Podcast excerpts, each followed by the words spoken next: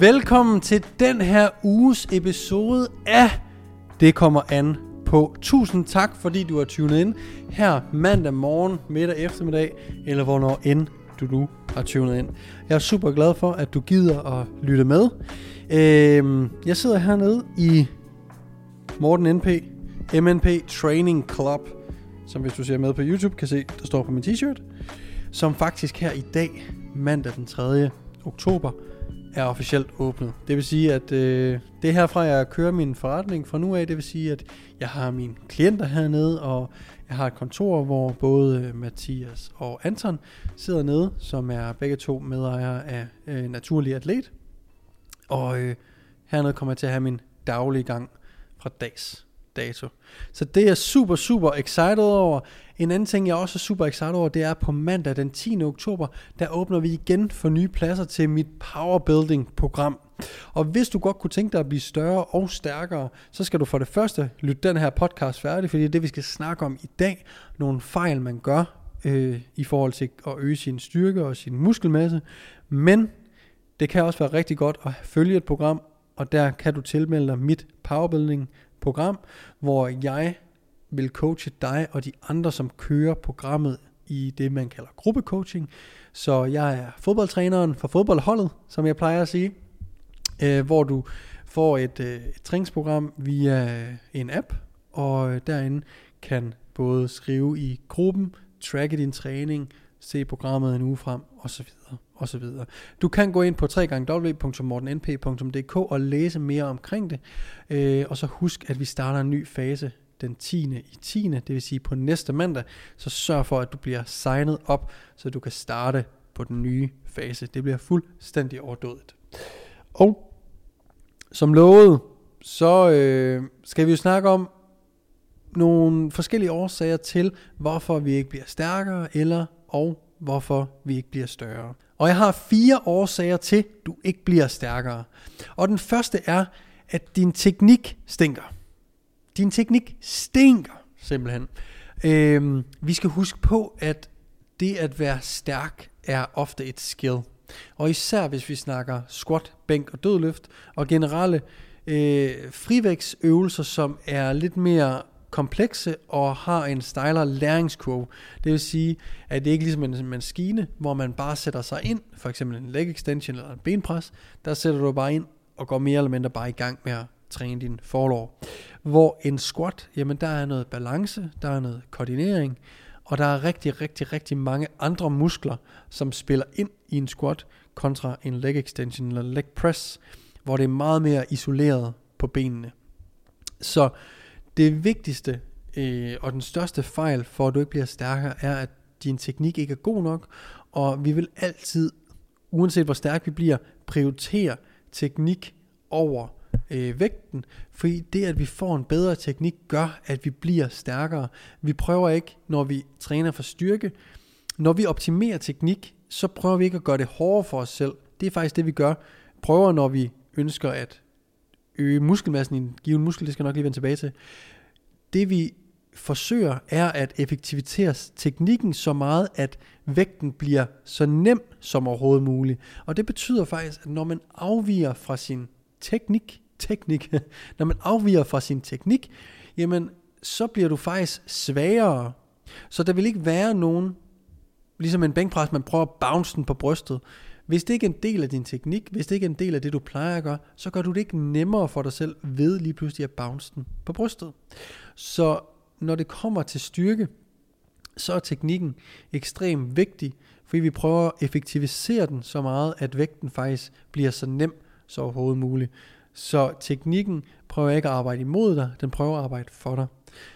Og inden vi går videre til punkt 2, så det jeg mener med, at vi prøver det modsatte, når vi prøver at øge muskelmassen, jamen der prøver vi jo rent faktisk at gøre øh, øvelsen, hvis det er en, en chest fly, der ønsker vi jo at gå til failure, vi ønsker at faile, og vi prøver faktisk at gøre øh, øvelsen så hård som muligt, det vil sige, at når mit bryst, hvis det fejler på 10 gentagelser, så er jeg jo ligeglad med, om jeg får 12. Hvis mit bryst ikke længere kan tage flere gentagelser, hvis jeg tager 12 gentagelser, så er det ikke længere mit bryst, der har taget de to sidste gentagelser. Det er øh, nogle andre muskler, sandsynligvis min skulder i det her tilfælde, måske en lille smule triceps. Så derfor prøver vi at gøre teknikken hårdere, øh, gøre det hårdere for os selv, således vi rammer failure tidligere faktisk. Fordi vi ikke går op i at få antallet af reps. Vi prøver at udtrække musklen, således at den har en grund til at blive større, basically. Og så det er lige lidt modsat, når vi træner mod styrke, og når vi træner imod øh, hypertrofi, altså muskelfølelse. Og det næste punkt er også, øh, åh, undskyld Anders, undskyld derude, jeg har lige skudt øh, 8 episoder, øh, der køres, så jeg er lige lidt øh, konfus. Men den anden grund til, at du ikke bliver stærkere, er, at du træner for tæt på failure. Og faktisk en, en, et godt eksempel, det her med øh, chestflyene, der prøver vi ligesom at udtrætte musklen. Når vi træner squat dødløft for styrke, jamen så tænker vi ikke på, øh, i bænkpressen for eksempel, at udtrætte vores bryst. Vi fokuserer på at løfte en given vægt, en belastning, så sikkert og effektivt fra A til B. Og det er faktisk ligegyldigt om vores bryst, øh, om vi kan mærke vores bryst, og om vi får et pump i vores bryst. Det er faktisk fuldstændig ligegyldigt. Øh, dit bryst vil være aktivt, for du kan ikke lave en bænkpres, uden at din brystskulder og triceps er involveret. Øh, men det er ikke målet at udtrætte musklen på samme vis. Det er målet at løfte med så god teknik som muligt, ved så høj belastning som muligt, øh, inden for det, den rep range, du har. Så træner du for tæt på failure, så vil du øh, se, at der vil være for meget teknisk øh, breakdown, altså du vil øh, ikke vedligeholde teknikken lige så godt, og i og med at styrke er et skill, jamen så går det lidt imod det her med at træne til failure, øh, fordi vi ikke, øh, vi går mere op i at få, hvis vi får at vide, at vi skal lave 5 reps, så går vi mere op i, at vi får de 5 reps, end at vi rammer failure, hvor igen, det var modsat i chest fly eksemplet, hvor det er lige meget, om vi får 10 eller 12 reps. Hvis brystmusklen er udtrættet ved 10 reps, så er den udtrættet ved 10 reps. Hvor at når vi skal have 5 reps, så bliver vi nødt til at justere vægten, således vi får 5 reps, og at vi måske har et sted mellem en riger 1 til 3. Og det betyder, at vi har 1 eller 1 til 3 gentagelser tilbage i tanken, når vi er færdige med sættet. Den tredje grund til, at du ikke bliver stærkere, er, at du ikke følger et struktureret program. Og det er jo her, mit powerbuilding-program blandt andet er en rigtig, rigtig god øh, mulighed for at følge et struktureret program, der er med hensigt på at gøre dig stærkere. For jeg vender hele tiden tilbage til, at styrke er et skill. Og ligesom at, øh, hvis vi vender tilbage til lidt nogle fodboldeksempler, hvis du gerne vil god til at sparke frispark, så skal du selvfølgelig sparke mange frispark i streg, før at vi kan sætte den op i krydset. Og det er det samme med, med, øh, med, med styrke i squat bænk dødløft. Du bliver nødt til og gør det ofte og gør det struktureret. Og i et øh, struktureret træningsprogram, som et powerbuilding-program er, jamen der får du fortalt specifikt, hvor mange sæt, hvor mange reps og hvor mange riger du skal ligge på, øh, således at du har de bedste forudsætninger for at blive stærk.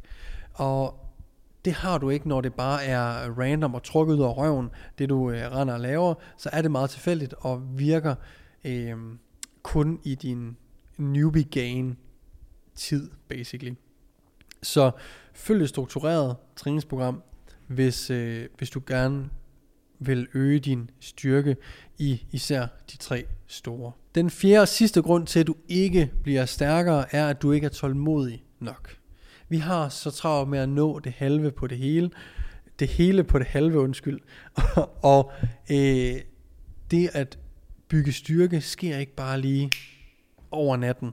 Vi bliver nødt til at være tålmodige, sørge for, at vi har den her RIA 1-3, når vi træner efter styrke, og sørge for at se de små sejre, der er i at tilføje 1,25 på hver side, eller tilføje en gentagelse mere med den samme vægt. Vi bliver nødt til at være mere langsigtet, både når vi træner for at blive stærkere, men også når vi træner for at blive stærkere. Eller større. Nu kan jeg lige glemme, hvad det var, jeg sagde til at starte med. øhm, så tålmodighed er, er virkelig en, en dyd, og det at tracke sin træning og have det skrevet op, således at man helt sort på hvidt kan se, at man også rykker sig. For nogle gange, hvis man ikke skriver det ned, så kan man miste lidt overblikket, hvis det er nogle små skridt, man tager for hver uge. Jamen så virker det nogle gange, som om man ikke laver noget progression. Men hvis man kan se, at jamen for øh, halvanden måned siden, der løfter jeg det her, og nu løfter jeg 5 kilo mere halvanden måned efter, det kan jeg se er progression. Men hvis jeg ikke kan skrive det ned, så føles det måske som om, fordi det er gået lidt langsomt, at der ikke rigtig sker noget, selvom der i virkeligheden sker noget. Så sørg for at holde tålmodighed, og sørg for at track din træning, således du sort på hvidt kan se, hey, jeg har faktisk rykket mig, selvom det går stille og roligt øh, fremad. Og så prøv lige, hvis du er utålmodig, og du tænker, hey, jeg har kun rykket mig øh, 5 kilo på halvanden måned eller to måneder. Prøv lige at gang det med hvis det er på to måneder, så gang det med 6, så har du et helt år. 5 gange 6, det er 30 kilo, og det kommer nok ikke til at rykke dig øh, på et år. Det kan godt være, nogen gør det selvfølgelig, men øh, de små sejre bliver i det lange løb til en kæmpe sejr. Så hvis du, hvis du gør matematikken, så vil du se, at de her små, små skridt og små, små sejre og progressioner, de bliver altså til en overdådig mængde øh, sejre og en stor sejr til sidst om at ramme de 140 i bænkpres, eller de 100 kilo i bænkpres, eller de 200 kilo i dødløft, eller hvad end det er, du går og drømmer om at ramme i de specifikke løft, så er tålmodighed en død, og noget du bliver nødt til at væbne dig med. Øhm, så det er sådan fire ting, jeg øh, ser, som folk ofte lægger lidt, når det kommer til at blive stærkere. Øh, den med, med tålmodighed er også, som jeg snakker om mange gange i den her podcast, øh, er consistency. At øh, vi bliver nødt til at blive ved med at gøre det, for at vi kan blive rigtig, rigtig gode til det. Og vi bliver nødt til at gøre tingene over lang tid, for at vi kan blive exceptionelle til det. Øh, så consistency er virkelig noget af det vigtigste her i livet, øh, når vi gerne vil være gode til ting. Det er selvfølgelig altid at stræbe efter, i og med at vi bliver ved og ved og ved, så er det jo stadigvæk øh, ved siden af den øh, det mål om at blive ved og ved og ved, ved siden af det mål skal der ligesom følges det med, at vi ønsker at blive klogere hele tiden, således at man ikke laver det samme arbejde igen og igen, men man prøver at udvikle sig og følge med, således at der ikke er stillstand i øh, ens træning, personlige liv, forretning, hvad end det nu måtte være, man gerne vil se fremgang i for det gælder i hele livet. Og det er noget af det smukke ved styrketræning, det er, at mange af de her ting, vi lærer i styrketræning, hvis du bliver klogere, hvis du arbejder hårdt, og hvis du altid er vedvarende og konsistent med det, du gør, så vil du se fantastiske resultater. Og det gælder ikke kun i træning, men det er det sted, jeg har lært omkring hårdt arbejde og vedvarenhed, consistency, at arbejder du hårdt, og er du vedvarende ved det, og prøver du altid at blive bedre, så kan du opnå fuldstændig fantastiske ting. Så sørg for at tage de her små learnings med dig, du lærer i træningscenteret, med dig videre ud i livet, fordi det giver kæmpe værdi for dig som person i alle aspekter af livet. Kærlighed, job, træning osv. Øh, Udover at gerne vil være stærk, kender jeg selv, så vil jeg også gerne være stor. Jeg vil gerne have større muskler. Og øh, det er jo også essensen af powerbuilding, øh, som er den træningsform, jeg har svoret til i, i mange år, og er virkelig noget, jeg nyder at lave til klienter, øh, men er bestemt også noget, jeg rigtig godt kan lide at lave øh, selv. Og øh, nu vil jeg snakke lidt mere ind i de fejl og de ting, man måske skal undgå. De fejl, man skal undgå, hvis man gerne vil øge sin muskelmasse.